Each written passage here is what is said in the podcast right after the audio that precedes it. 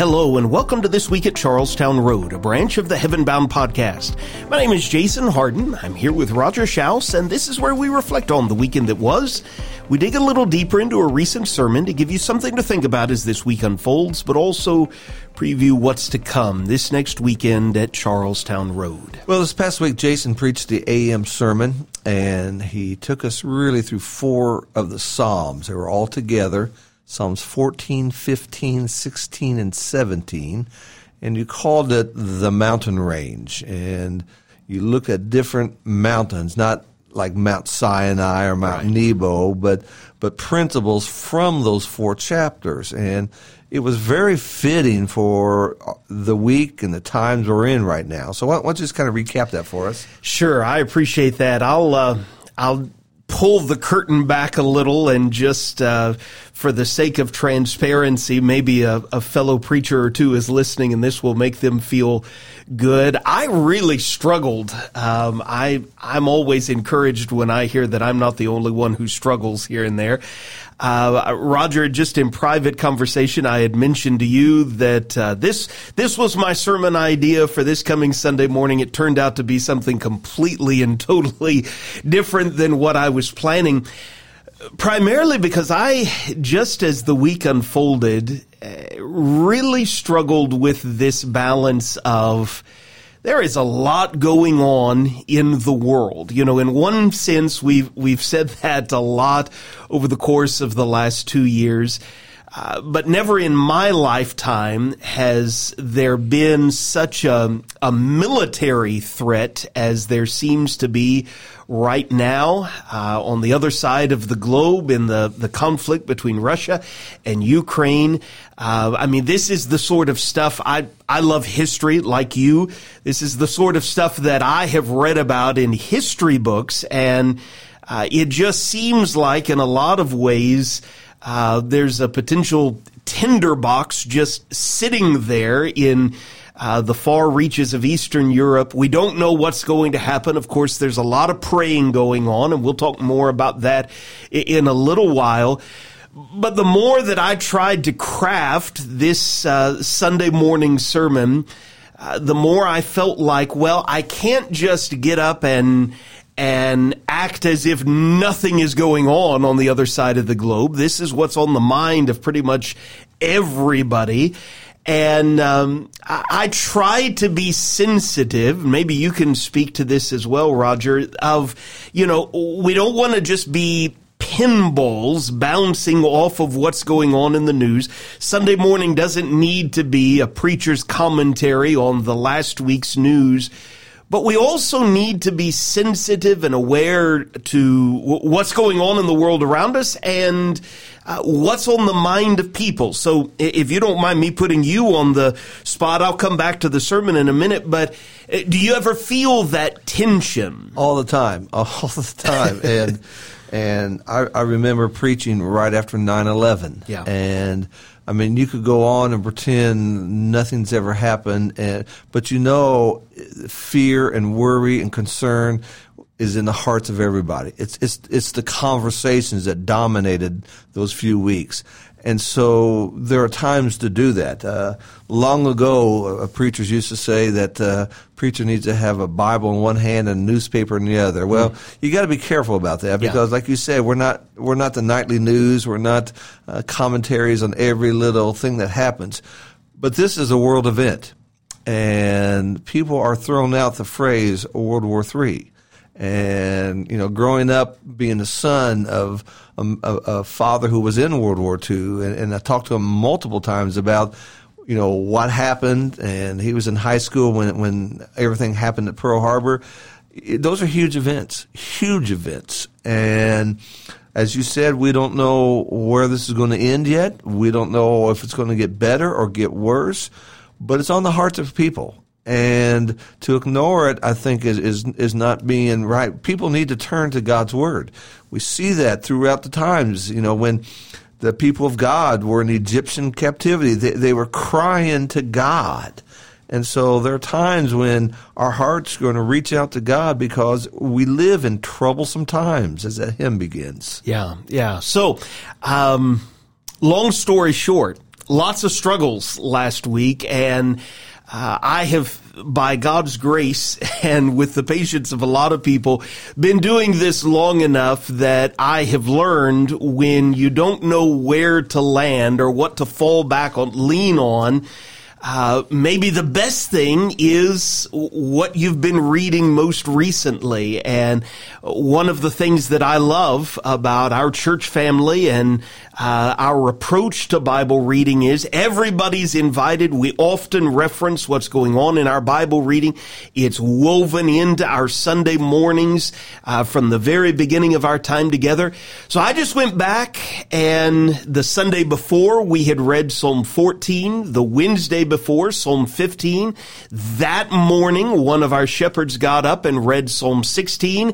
And then today's scheduled Bible reading was Psalm 17. And I just got out my notebook and I read these Psalms. I uh, then actually listened to them being read just to really kind of get the flow and the big idea in my mind. And I just started jotting down some ideas. And I thought, well, it, it you can't hardly improve on what's here. And so I leaned on these four Psalms, compared it to a mountain range. And in Psalm 14, I called it Mount Foolishness. Psalm 15, Mount Steadfastness. Psalm 16, Mount Fullness. And Psalm 17, Mount Prayer. So let's go back through, and, and if you haven't had a chance, it's a it's a wonderful sermon. It's on our website. You can listen to it or you can watch it, and I I would definitely think in the times that we're in, it would be helpful for every person to go back through and to listen to it again. But let's go back and I particularly like that first mountain, Mount Foolishness. I haven't really thought about in that in that way. And let's just kind of add some layers to this and talk about that concept just a little bit. And one of the first things that comes to my mind is why is there such an attraction to foolishness? Yeah. Yeah.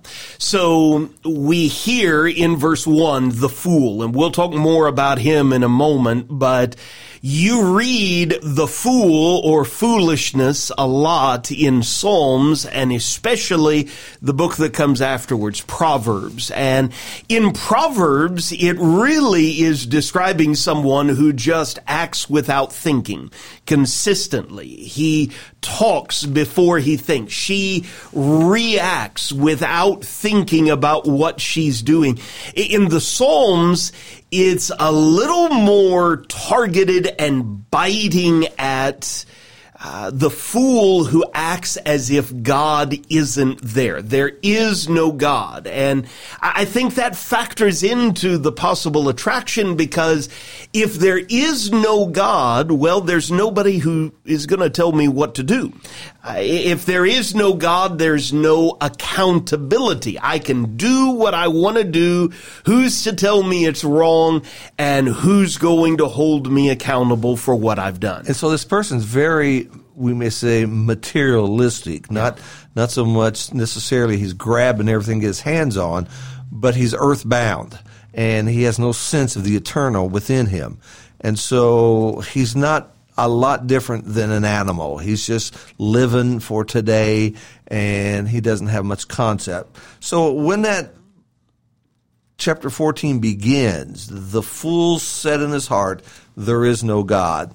That word fool in the Hebrew is Nabal or Nabal. And that reminds us of somebody in the book of First Samuel. Yeah. Nabal was married to Abigail. She described her husband as a fool. He was living up to his name. he was. he really was. And and so the word fool is the strongest word God ever uses in the Bible. We remember in Luke 12 the story about the man who had all these barns. He's going to tear down barns and build larger barns. And that night his soul was required of him. And there the text says, You fool. That's the strongest word God uses.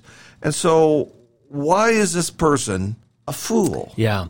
I anytime you're preaching a sermon, preparing, uh, there are always things that have to be left on the cutting room floor. And I would have loved a little more time to explore a, a phrase in Psalm 17 that I think perfectly answers your question. It's, it's in this section where David is grappling with, well, uh, sometimes there are foolish, wicked, evil people that sure do seem to be living the good life.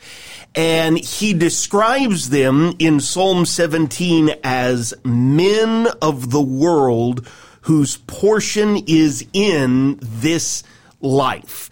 And I, the more you reflect on that, I, the the more powerful I think that description is. N- number one, they're men of this world. They have hearts anchored in this world. Their minds are set on this world, and they might have a spectacular portion like that builder in Luke's gospel, the parable of Jesus. I mean, he's built barns. Now he needs bigger barns and he's just filling them all up. He's living the good life from the standpoint of a lot of people, but his portion, what he has to sustain himself on, what, what, what he is laying up for is just in this life. And Jesus describes him as not being rich toward God. And, and I'd add to that, this person is a fool because he's ignoring the external evidence for God. Yeah. Uh, you, you, don't have to be a, a, master of biblical language. All around us is God. Uh, that's the point Paul made to the Gentiles in Romans chapter 1. They knew God, but they did not acknowledge him as God because his, his attributes was everywhere. And so we see winter turning to spring. We think, see things popping out of the ground and all these, these are signs and evidence of God. And so the fool, he doesn't see that. He just sees this and he doesn't look beyond the natural standpoint of life and never considers the eternal. Psalm 14 moves from there that, okay, if that's the way I'm looking at the world, I find it very easy to embrace corruption, abominable deeds. If there is no God, if all that there is is just the stuff right here within my grasp in the world, well, why not take as much as I can get, even if it involves hurting other people? Of course, uh, the greater evidence is going to be the internal biblical evidence. Yeah. And whether we talk about the unity of the Bible, the fulfillment of prophecy, over and over, there's just evidence after evidence after evidence that there is God, and God's fingers are all over the Bible. And modern man, who, who has no heart for God, will say that the Bible is nothing more than, than a collection of stories written by others a long time ago, and somebody just put them together. Some, some Body was an editor, and he just pulled all these stories together, called it God's Word, and printed it, and there it is. And how would you answer that? Well, that's, uh, I mean, volumes have been written on that whole thing.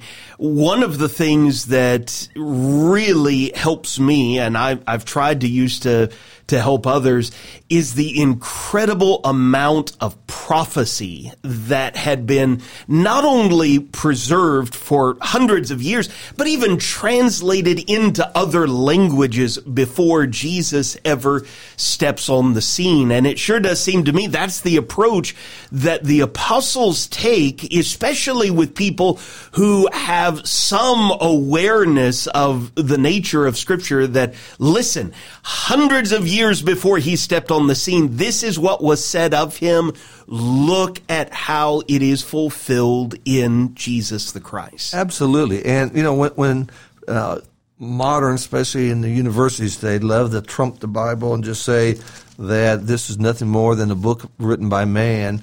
Uh, how come there's no other book just like it? Yeah. There's no other book like it. And you'd think if somebody wrote one, he could somebody could write something real similar, and they cannot do that.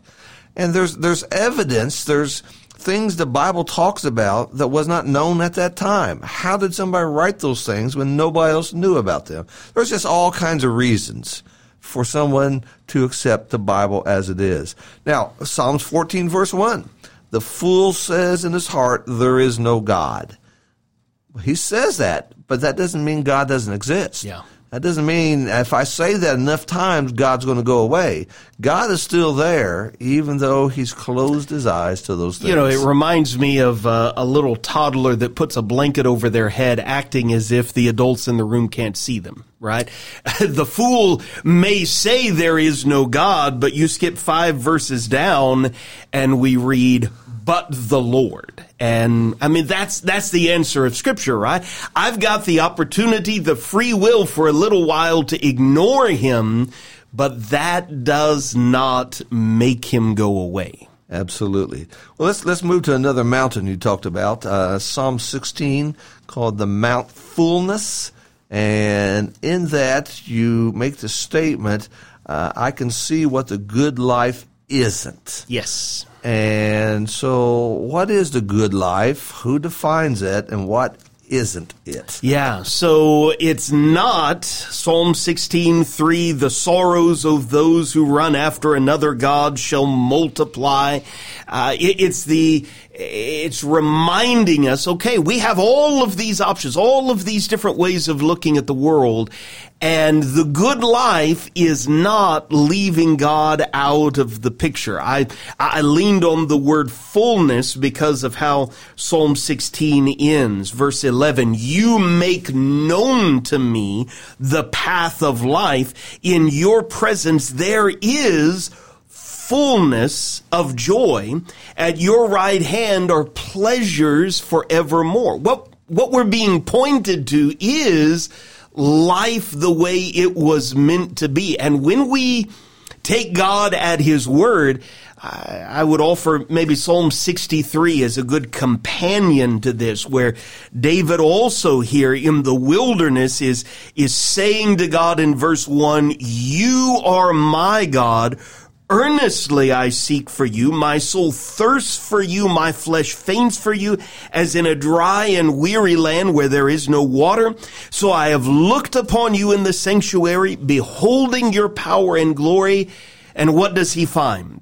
Your steadfast love is better than life. So what's the good life? It is acknowledging God.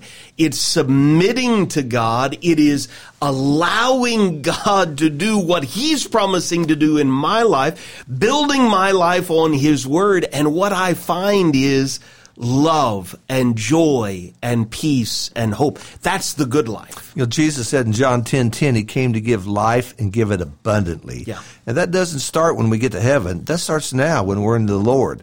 And that comes from forgiveness and having a purpose and a relationship with him. So it's God who determines what the good life is.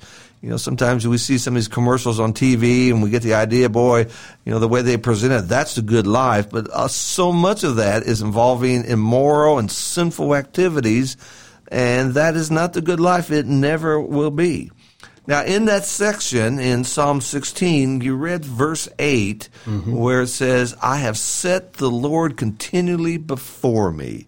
And that made me think of Colossians 3 2, where it says, set your mind yeah. on things above. What does it mean to set? Yeah.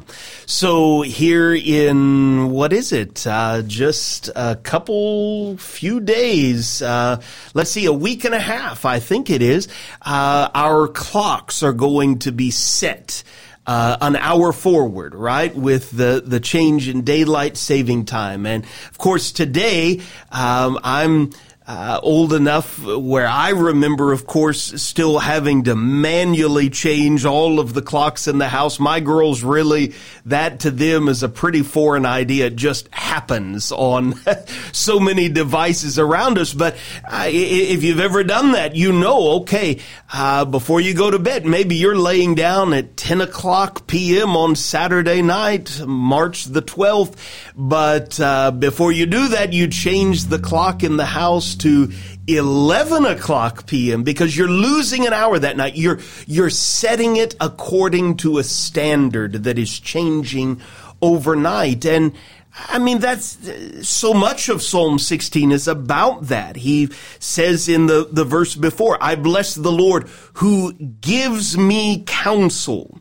In the night also my heart instructs me. So, okay, God has the right as my creator to give me counsel, to give me instructions, to warn me and admonish me. He, he has every right as my creator to make impressions on my conscience so that in the night my heart is instructed. It, it really just involves listening to God, setting Him before me by opening my heart to His Word, setting Him before me by praying, by worshiping Him. He knows what He's doing by telling us to do these things. It's kind of, it kind of is a maritime, uh, a maritime type of term. And Yeah. so ancient sailors, not having GPS and navigation like we do, they'd set their course by the stars.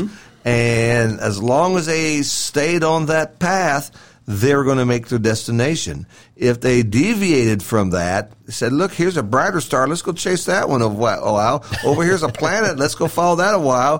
Who knows where they would wind up? And so that's the idea. We've got our eyes set on the Lord. And if we stay on that course, it's going to lead us straight to heaven. But before we get there, it's going to lead us through the life, the character, and the hope that God wants us to have. So setting, it's, that's a choice we make. And that's something that makes all the difference in the world. You know, I I almost ended the sermon uh, in in prep with Psalm 16, but I as I was looking ahead to actually today's reading, Psalm 17 seemed to be the most natural way to end it because, okay, 14 acknowledges the foolishness. 15 shows us the stable ground. 16 reminds us of what the good life is. But then chapter 17 reminds us to pray. And I'm, I'm afraid, Roger, maybe you can speak to this, that a lot of times we gather together on Sundays and we rejoice in the fullness of God and then we leave and we just live in our own wisdom and our own power. And we forget to invite the Lord into our lives. We forget to seek His help and His guidance. And that leads us to all kinds of trouble. Absolutely. So let me just tease here a little. Of course, if you haven't read Psalm 17, I would certainly encourage you to do that. If you're a member of our church family, that's our scheduled reading. But Roger, we're in a brand new month, of course. We've got four Fridays in the month of March. And we're actually just going to dig a little deeper into prayer. I loved your suggestion to call this series, our Fridays in March series, based on Romans 8:26, we do not know what to pray as we should. Yes, and so oftentimes uh, you'll hear we preachers saying, pray about it. And we write that little thing down on our note card, and I'm supposed to pray, and we go home, what am I supposed to pray about? Yeah. And when we look at troublesome times like we're in now, what should I pray? And so we're going to be looking at several layers of some things in the Old Testament, New Testament to talk about what we should be praying about. We'll kick that off, Lord willing, this coming Friday, and we would love for you to participate in that right along with us. Now, Roger, of course, this evening we're looking forward to Bible classes. You're going to be in the auditorium with our adults. Yes, and we're doing the series The Teacher Jesus. And we're going to look at the image of the kingdom that Jesus presents to us, particularly in the parables and what Jesus has to say about the kingdom. The kingdom was a major thread in all his teaching. So we're going to take a look at that. Our building blocks track of studies throughout the month of February has been exploring how does God communicate with us. We've actually got our final lesson in that series for tonight. We've looked at creation and the Bible and our church family. This evening we're going to talk about those consciences that I was referencing just a minute ago. How does God shape and use our consciences to keep us on this path of life. Lord willing, Roger, this coming Sunday morning, you've got the opportunity to preach. I do, and you took us to mountaintops last Sunday, so I'm going to go the opposite. We're going to talk about the view from the valley. All right. And there's a lot of valley periods right now in our world, so we're going to look at some of that. Absolutely. Sunday evening, Lord willing, at 5 o'clock p.m., I'm going to bring us back to our theme for the year. This quarter, in a variety of ways, we've been talking about abiding in God's Word. I'm going to look at that word, abide, as it's used in First John. And there are some powerful, powerful lessons preserved there for us. But Roger, we've we've done enough talking for this episode. I appreciate you joining me today. I appreciate you giving us the opportunity to look back and reflect on that sermon. Um, I did a fair amount of wrestling with it, but it's been encouraging to hear uh, how it was an encouragement to others. All of you are an encouragement to us, and we appreciate you listening uh, even to this episode this week at Charlestown Road. We would love to see you this evening at 7 o'clock p.m. We're already looking forward to Sunday, the best day of the week, and we would love to have you come and grow with us.